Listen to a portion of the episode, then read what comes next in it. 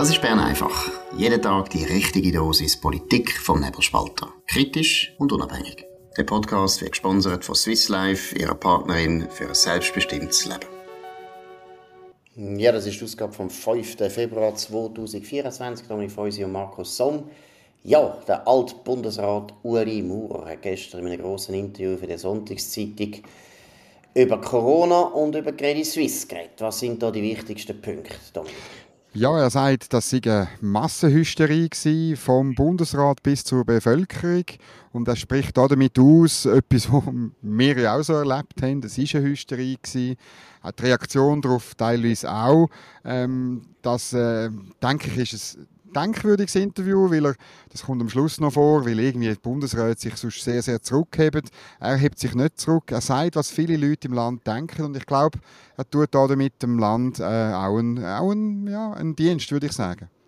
Absolut. Und ich finde, es ist ja durchaus differenziert, oder? Es wird ja immer dann wieder geschrauen, ja, er sagt Impfgegner und so weiter. Dort sagt er sehr deutlich. Erstens, es gibt Impfungen, die absolut unbestritten sind, weil lange, weil lange bewährt, oder? Das ist der eine Punkt. Und dann deutet er darauf hin, dass halt ein Impfstoff, der so schnell entwickelt wird, natürlich gewisse offene Fragen noch sind. Und was er auch richtig sagt, da kann man eigentlich auch nicht bestreiten, ist, dass entweder Behörden oder eben sogar Pfizer selber, also der Hersteller, ein bisschen viel versprochen hat. Oder? Er sagt das. Man hat, man hat ja dann auch wirklich müssen einsehen, dass äh, die Impfung gut ist bei schweren Verläufen. Das ist eindeutig, das ist unbestritten, das tut er auch anerkennen. Und gleichzeitig ist aber nicht wahr gewesen, was man gehofft hat damals und wo man eben nicht so recht weiss, wer hat eigentlich die falsche Information in die Welt gesetzt. Das Impfen hat nicht geschützt vor Ansteckung und es hat auch nicht geschützt, dass man andere nicht ansteckt. Das ist, glaube ich, ein wichtiger Punkt. Ja, und dann zur Credit Suisse, das finde ich auch sehr interessant, oder? Ähm, er betont, dass der Bundesrat ja eigentlich die letzte Instanz ist, die für die Gesundheit von der Credit Suisse muss sorgen. Das ähm, gebe ich zu, das habe ich mir so noch nicht überlegt. Oder? Also zuerst muss ja eigentlich das Management von der Bank äh, wissen, wie man die Bank führt, dann der Verwaltungsrat, oder? Und dann gibt es noch die FINMA, es gibt vielleicht auch die Nationalbank. Und er ähm, erteilt jedem Ansinnen, dass irgendwie er noch als Finanzminister irgendwie ähm, ähm, im Herbst im Herbst zweiundzwanzig hätte müssen die Bank übernehmen als Staat. Ich glaube, der tut das zwar ein bisschen überzeichnen, aber grundsätzlich äh, muss man schon sagen, er hat inhaltlich natürlich recht. Die Eidgenossenschaft ist nicht dazu da, eine Grossbank wie eine Credit Suisse zu übernehmen. Genau, gut, es ist, wie soll ich sagen, ich bin da immer noch nach wie vor ambivalent. Ich finde, er hat völlig recht, dass er das einmal auch gesagt hat, weil er hat ja schaurig müssen sich Kritik anhören, er hat da alles völlig versagt und das ist einfach nicht der Fall, wenn das stimmt, was er sagt. Aber es gibt keinen Zweifel dazu, weil der Arthur Rutishauser in der gleichen Sonntagszeitung eigentlich ziemlich gut recherchiert hat, was nämlich an dieser wirklich fraglichen Sitzung passiert ist. Die Sitzung war im November zweitausendzweiundzwanzig, zusammengekommen ist da Nationalbankspitze Thomas Jordan, dann die Spitze von der FINMA und der Ueli Maurer plus, nein, ich glaube nicht, nicht plus, nicht plus, andere Bundesräte sind noch nicht dabei gewesen. Und dann hat man eben eigentlich eine gute Idee gehabt, wie man könnte die C S retten. Dann hat der Ueli Maurer den Vorschlag dem Axel Lehmann, dem Verwaltungsratspräsidenten von der C S, unterbreitet und der hat nichts davon wissen davon.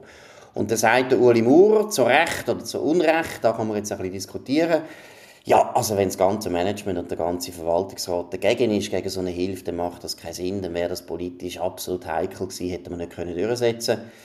Vielleicht, ja, dort würde ich immer noch behaupten, Thomas Jordan mit seiner ganzen Glaubwürdigkeit, die Finanzsachen, hätte da vielleicht ein bisschen mehr Druck noch müssen machen. Aber auch, was stimmt, das ist das, was du gesagt hast, der Staat ist die letzte Instanz. Und wenn, wenn die Privatwirtschaft sich so wehrt, gegen so eine Lösung, ja, da kann man sich fragen, soll der Staat sich so reindrücken oder nicht? Ja, und er kann es auch nicht. Also, das ist also nicht, und zwar nicht nur vom Know-how her, das fehlt. Man muss sich vorstellen, man hätte dann irgendwie hätte den Bundesrat müssen, wahrscheinlich den Verwaltungsrat absetzen und, und, und die Geschäftsleitung auch noch.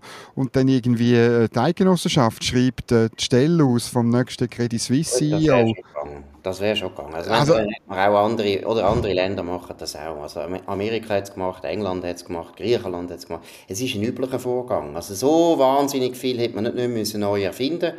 Aber es wäre vor allem der Lead gewesen bei der Nationalbank. Und der ist nicht, der ist nicht da gewesen. Aber was eben schon neu ist, ist, dass ein Axel Lehmann so vehement dagegen war. Und was ich auch interessant finde, ist, dass der Rutishauser herausgefunden hat, dass im Verwaltungsrat von der C S vor allem die Ausländer das verhindert haben, dass die gefunden haben, der Lehmann hat recht, während die Schweizer eben aus einer gewissen nationalen Loyalität her natürlich viel mehr Mühe gehabt haben, die C S einfach zu opfern. Und um das geht es letztlich, oder? Letztlich ist die Frage, was jetzt wirtschaftlich besser ist oder schlechter, ist noch eine schwierige Frage. Ich meine, die U B S macht das sehr gut, die C S-Übernahme ist gut gelungen und äh, wir hoffen, dass es gut kommt. Aber ob es jetzt wirtschaftlich nötig wäre oder nicht, wie gesagt, das ist offen. Aber politisch ist klar, also politisch ist es für uns nicht eine gute Situation, dass wir nur noch zwei Grossbanken, äh, nur noch eine Grossbank haben. Genau. Und ich meine, die Schweizer, das musst du natürlich noch anfügen, die sind im Verwaltungsrat in der Minderheit gewesen, in der krassen Minderheit, oder? Genau. Und dann kommt noch dazu, dass der Verwaltungsrat ja sowieso, das merkt man ja jetzt, nach sehr, sehr exotischen, also so exotisch sind es leider nicht, aber nach eben komischen, sachfremden Kriterien zusammengesetzt war. Es ist offensichtlich, dass sehr viele Frauen haben müssen in dem Verwaltungsrat sein mussten. Sie hatten sogar die Mehrheit gehabt. Zweitens eben, stimmt, oder? Praktisch kein Schweizer drin. Auch das ist so ein bisschen typisch für ein Land von Leuten, die einen Minderwertigkeitskomplex offensichtlich haben. Und vor allem auch sind gar keine gestandenen Banker noch drin gewesen, die eben schon mal so eine Krise erlebt haben. Und das hat man ja jetzt gesehen beim U B S-Präsident Kelleher, dass das etwas ausmacht, wenn man wirklich einen Banker hat, der da in Charge ist und nicht irgendwelche Leute aus der, aus der Governance oder aus, aus der H R oder ich weiss nicht woher.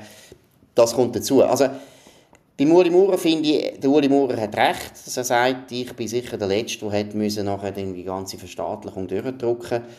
Und gleichzeitig bleibt es für mich immer noch so, dass man ja, sich kann fragen, ob es nicht besser gewesen wäre, man hätte es probiert. Aber gut.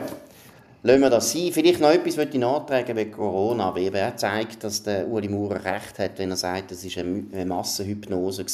Und mit dem meint er ja das Phänomen, dass ja fast alle Regierungen und auch alle Experten und alle Journalisten und alle Wissenschaftler alle das Gleiche gesagt haben. Das ist mal das eine. Und das Schlimmste war ja, das haben wir ja selber auch erlebt, wenn man eine Massnahme kritisiert hat, zum Beispiel gesagt hat, der Lockdown dunkelt mir jetzt schon übertrieben und es gibt auch noch wirtschaftliche äh, Überlegungen, die man da machen muss. Oder bei der Maske ist das wirklich nötig, dass dreijährige Kinder mit der Maske rumsäckeln. Dann ist man ja hingestellt worden wie ein, wie ein Vollidiot oder wie ein, wie ein fast, eben, fast ein Rechtsextremen und so weiter. Und zudem nur ein Thema. Anthony Fauci hat jetzt müssen vor dem Kongress, besser gesagt vor dem Repräsentantenhaus in Amerika, müssen aussagen. Und dann hat er zugegeben, und das ist schon wahnsinnig, er hat gesagt, die drei Meter Regel, die wir aufgestellt haben, du kennst sie noch, oder?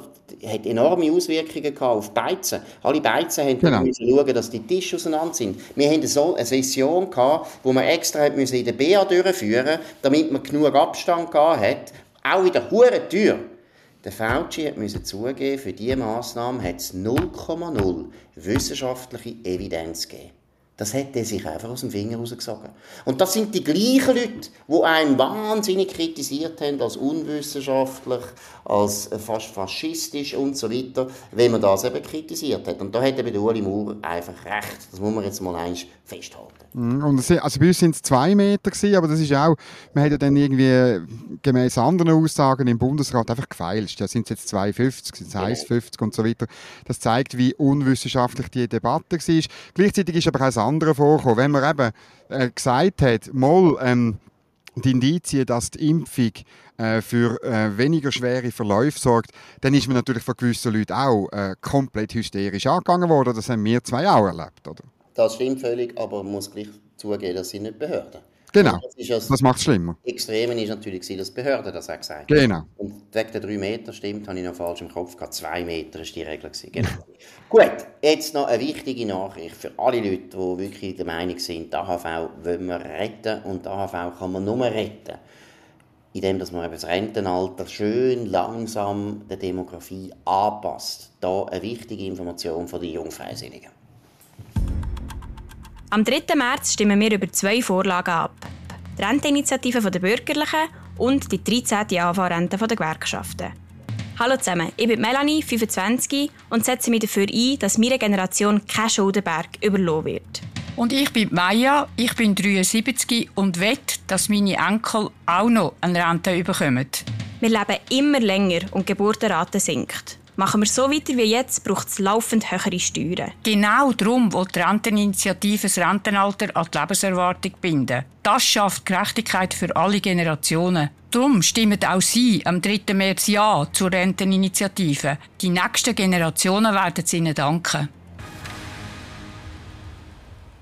Ja gut, und zu diesem Thema haben wir gerade noch eine wichtige Aussage von Gerhard Pfister, Präsident der Mitte. Dominik, was hat er gesagt? Ja, er hat, äh, ich glaube, es war im Blick gewesen. Ich verlinke jetzt aber zwanzig Minuten nur noch dran, dass es alle können lesen können. Er hat versprochen, bei einem Nein gibt es trotzdem mehr Renten. Und zwar eben über den, ähm, so aus dem, kann schon ein bisschen sagen, aus der Hüfte geschossenen Notgegenvorschlag. Im, im Dezember hat man einen, einen Vorstoß verabschiedet ähm, im Nationalrat, wo ähm, mehr mehr Renten erreichen will. Äh, gleichlautende Vorstöße Melanie Mettler, Grünliberal Bern und Beat Rieder, Mitte Wallis. Dort ging es eigentlich darum, die, die Ergänzungsleistungen auszubauen, wie denn auch immer. Das ist denn der Teufel steckt wie immer im Detail. Genau, aber grundsätzlich kein schlechtes Zeichen, jetzt auch in der Abstimmung, weil es ist schon genau das der Punkt, oder? Dass man den Leuten, die man feststellt, die haben zu tiefe Rente oder die haben einfach Mühe, über die Runde kommen mit ihrer Rente, weil sie vielleicht zum Beispiel gar keine zweite Säule haben, da gibt es solche Leute, und zwar noch relativ viele, die keine zweite Säule haben, denen soll man gezielt helfen. Das ist richtig, für das haben wir die Ergänzungsleistungen, die jetzt schon sehr, sehr gut ausgebaut sind, aber die kann man, die kann man noch gut ausbauen oder die kann man noch besser machen oder die kann man noch äh, zielgerichteter machen, haben wir nichts dagegen. Wir haben etwas dagegen, dass nachher alle Milliardäre auch noch eine dreizehnte Rente bekommen, weil man ein paar wenige Arme unterstützen will. Das macht keinen Sinn. Gut, gehen wir zu einem anderen Thema, auch äh, ein ganz wichtiges Thema, haben wir vor allem letzte Woche gesehen, wo zwei Äh, sogenannte Solarparks in den Alpen abgelehnt worden sind. Jetzt geht es um die Windkraft im Kanton Zürich. Der Martin Neukomm, ein grüner Regierungsrat aus der Steinzeit, will uns Steinzeiträdchen überall aufstellen. Die S V P wollte sicherstellen, dass Gemeinden hier mitreden können und wollte einen Mindestabstand schaffen von tausend Metern, also einen Kilometer zwischen den Windanlagen und der Gemeinde, oder besser gesagt dem, dem Bereich, wo die Leute wohnen. Das ist im Kantonsrat runtergefallen. Dominik, was sind da die Punkte? Ja, es bleibt dabei, dass der Abstand dreihundert Meter muss sein. Das ist so ähm, die Zahl, die die Baudirektion eben unter der grünen Leitung ähm, vorsieht. Ähm, und tausend Meter sind gescheitert. Ähm, was ich jetzt nicht weiss, was interessant ist, weißt, dass das scheitert in einem Parlament, wo Mitte-Links äh, halt die Mehrheit hat, das erstaunt mich ja eigentlich nicht. Aber die Frage ist, ob das die Bevölkerung will und wie sie es will. Und ich finde halt, man muss das machen, was offenbar auf eidgenössischer Ebene äh, letzte Woche gestartet worden ist, zwei Volksinitiativen. Das müssten die Unterlegenen auch im Kanton Zürich machen. Und das, obwohl Kanton Zürich natürlich eine starke linksgrüne äh, Kräfte hat, aber man muss es trotzdem probieren, weil es sind sechsundvierzig äh, Gebiete vorgesehen im Kanton Zürich für Windanlagen. Wenn die alle bebaut werden, und zwar eben mit dreihundert Meter Abstand, dann sieht der Kanton Zürich nie mehr so aus, wie er ausgesehen hat. Gut, und ich glaube, du bist da falsch informiert, bin aber auch selber nicht sicher, das ist peinlich. Ich glaube, die Bürgerlichen haben mit der G L P zusammen hätten es durchaus die Mehrheit. Aber das Hauptproblem war jetzt da, dass eine F D P und eine Mitte falsch gestimmt hat. Und zwar bei der F D P eine Mehrheit, die gefunden hat, nein, die dreihundert Meter langen. Und ihr müsst euch mal vorstellen, dreihundert Meter ist irrsinnig wenig. Also das ist unhuere nahe. Und die Rädchen sind also laut und für die Vögel ist das auch so eine Katastrophe, die Windrädchen. Aber du hast völlig recht, dann muss jetzt mit Initiativen dagegen vorgegangen werden, weil es gilt eben bei den Windrädchen genau das gleiche Argument wie bei den Solarparks. Wir tönen unsere Landschaften massiv, massiv zerstören und belasten für einen unglaublich geringen Ertrag. Die Windrädchen bringen nichts im Kanton Zürich, wir sind kein Windland.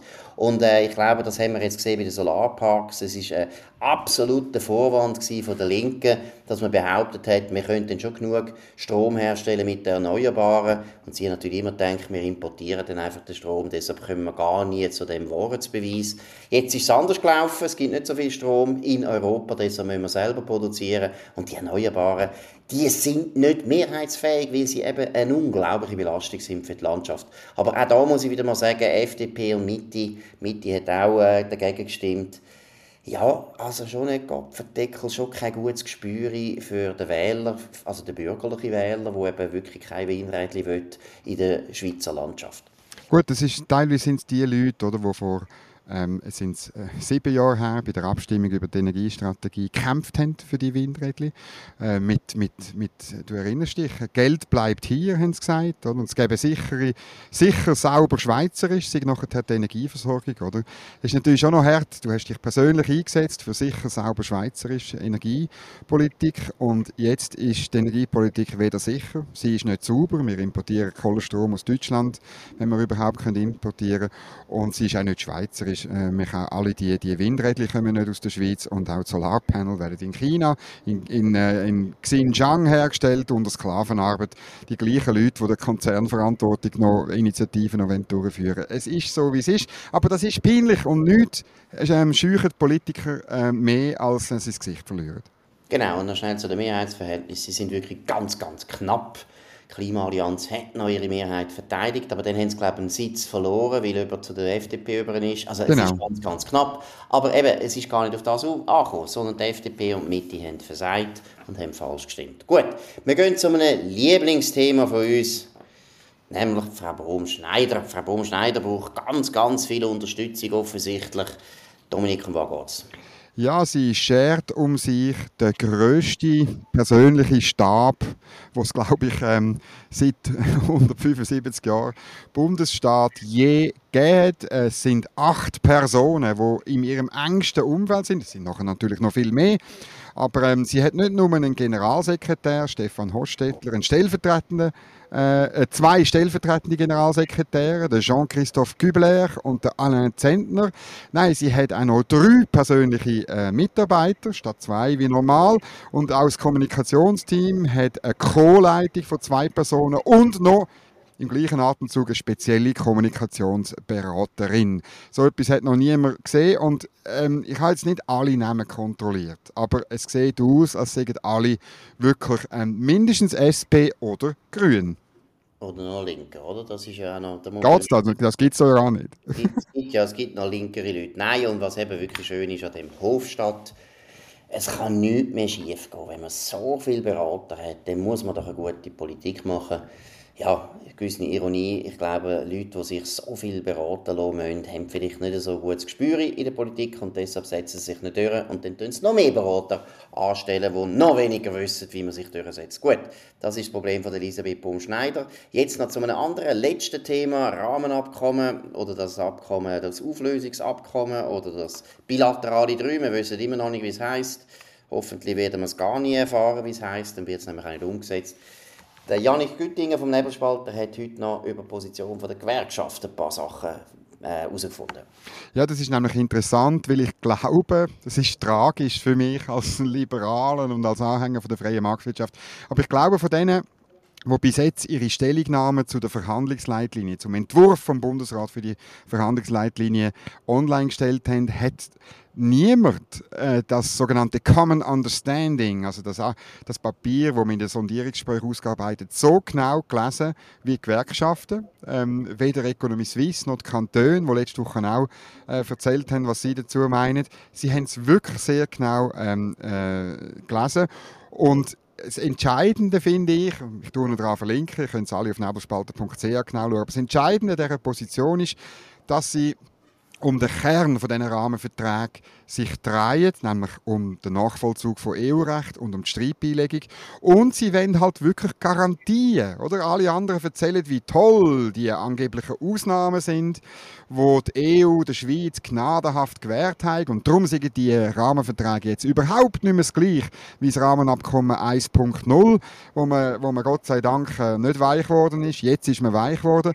Und sie, die Gewerkschaften schreiben einfach, schau, das ist alles schön und gut, aber wir wollen Garantien haben, zum Beispiel ähm, dass man den Lohnschutz, die Ausnahme, nicht dem Europäischen Gerichtshof untersteht. Oder dass man beim Strom halt wirklich bei den staatlichen Beihilfen ähm, die Stromwerke, äh, die den Gemeinden und den Kantonen gehören, da kann man streiten, ob das sinnvoll ist, gerade aus liberaler Perspektive. Aber für sie ist das natürlich Service Public und sie wollen garantieren, dass die zum Beispiel weiter von Steuern, von Steuern befreit sind und dass sie ihre Gewinne dürfen abliefern an Kantone und so weiter.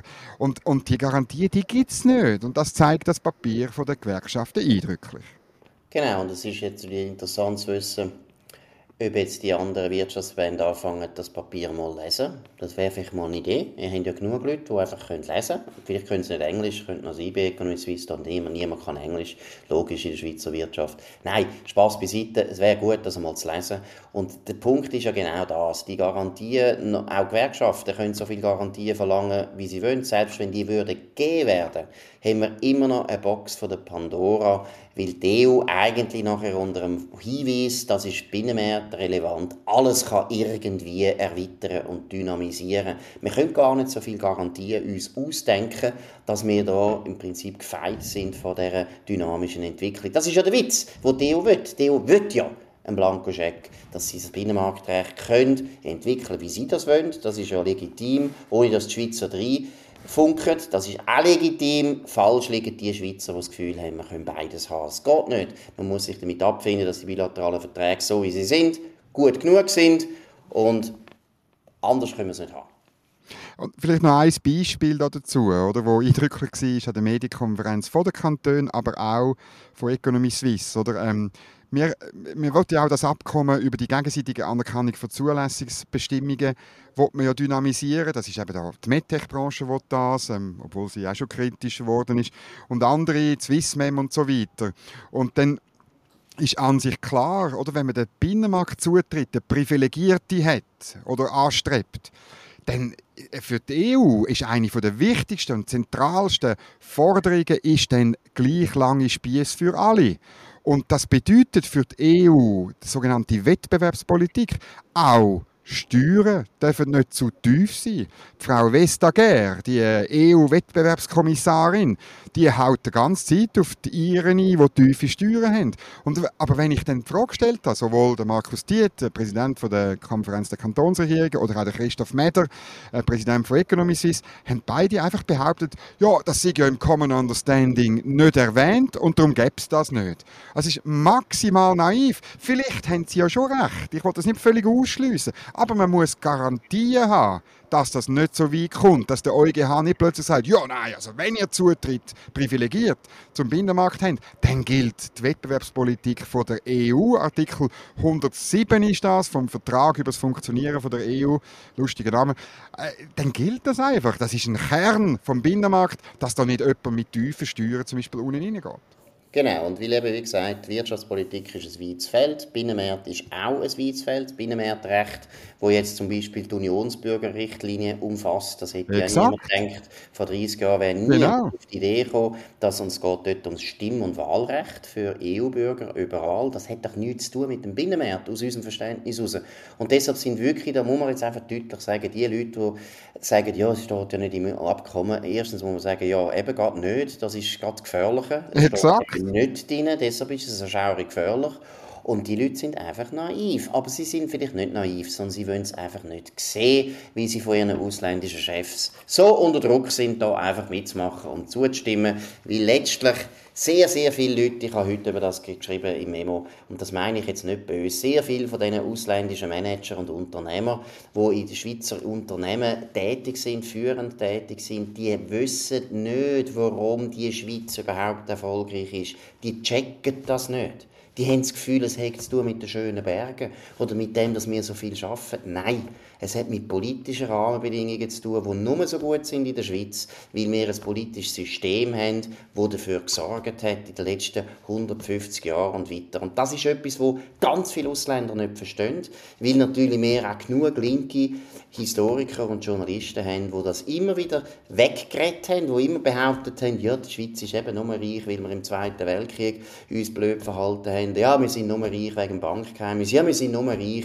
weil wir vom Elend von der Welt leben, die haben alle auch keine Ahnung, oder sie wollen keine Ahnung haben, weil sie politisch eine andere Absicht haben, aber die Rahmenbedingungen von der Schweiz sind deshalb gut, weil wir eine direkte Demokratie haben und ein Milizsystem, das ist auch ganz wichtig, und der Föderalismus. Und alle die drei grossen Säulen von unserem Erfolg sind infrage gestellt mit dem Abkommen. Alle werden alle untergraben, werden alle zerstört, wird ruiniert. Und wenn dann alle die ausländischen Manager und Unternehmer das merken, ziehen sie weg und gehen in andere Länder und wir bleiben dann allein als kleine Kolonie mit kleinen, kleinen Firmen, die sich nachher mit den gleichen schlechten Rahmenbedingungen abfinden müssen wie die Franzosen oder Belgier und so weiter. Das und, ist das Elend von dem Rahmenabkommen. Entschuldigung. Und ich muss jetzt noch sagen, weil du am Freitag ja nicht bei Bern einfach warst, ist es nicht wahnsinnig. Die einzigen zwei Kantone, die das begriffen haben, ist der Kanton Schweiz und der Kanton Nidwalden. Ist das nicht grossartig? Ich bin heute, habe ich ein Referat im Kanton Schweiz und ich habe denen gesagt, sind stolz auf eure Regierung, sind stolz darauf, Schweizer zu sein mit Y. Alles andere hat nicht begriffen, was da auf uns zukommt. Genau, und zu diesem Thema vielleicht auch noch ein kleiner Hinweis. Die Schweiz ist das einzige Land ausserhalb ausser Skandinavien. Wir sind das einzige Land, wo seit dem Mittelalter die Leibeigenschaft nicht mehr existiert. Und das war wirklich die Innerschweiz gewesen, eben zum Beispiel der Kanton Schweiz, der Kanton Nidwalden, aber auch der Kanton Uri, nachher noch weitere Gebiete in der alten Eidgenossenschaft, wo bis Anfang fünfzehnten Jahrhundert die Leibeigenschaft überall aufgehoben haben oder nicht mehr da war. Und das ist eine Ausnahme. Alle anderen Länder, Frankreich, England, Deutschland, Italien, hat die Leibeigenschaft gehabt, praktisch bis zum Napoleon. Das ist ein riesen Unterschied und das ist der Grund, warum wir so gute Rahmenbedingungen haben, weil wir eine politische D N A haben, nicht weil wir Schleuer sind, sondern einfach aus historischem Zufall. Aber das Zeug ist alles sehr, sehr alt und das wird jetzt mit einem Federstrich von ein paar Äh, gedankenlose Nachfahren einfach aufgeben, ent- entkräftet und so weiter. Also lasst zu, es geht wirklich um viel. Gut, das war es gewesen. Bern einfach an dem fünften Februar zweitausendvierundzwanzig. Dominik Foisi und Markus Somm auf nebelspalter punkt c h. Ihr könnt uns abonnieren auf nebelspalter punkt c h, Spotify oder Apple Podcast und so weiter. Tönt uns weiterempfehlen, tönt von uns reden, tönt uns hoch bewerten, wo immer ihr könnt. Und in dem Sinn wünschen wir euch eine gute Zeit. Bis morgen wieder zur gleichen Zeit auf dem gleichen Kanal. Auf Wiederhören. Das war Bern einfach, gesponsert von Swiss Life, ihrer Partnerin für ein selbstbestimmtes Leben.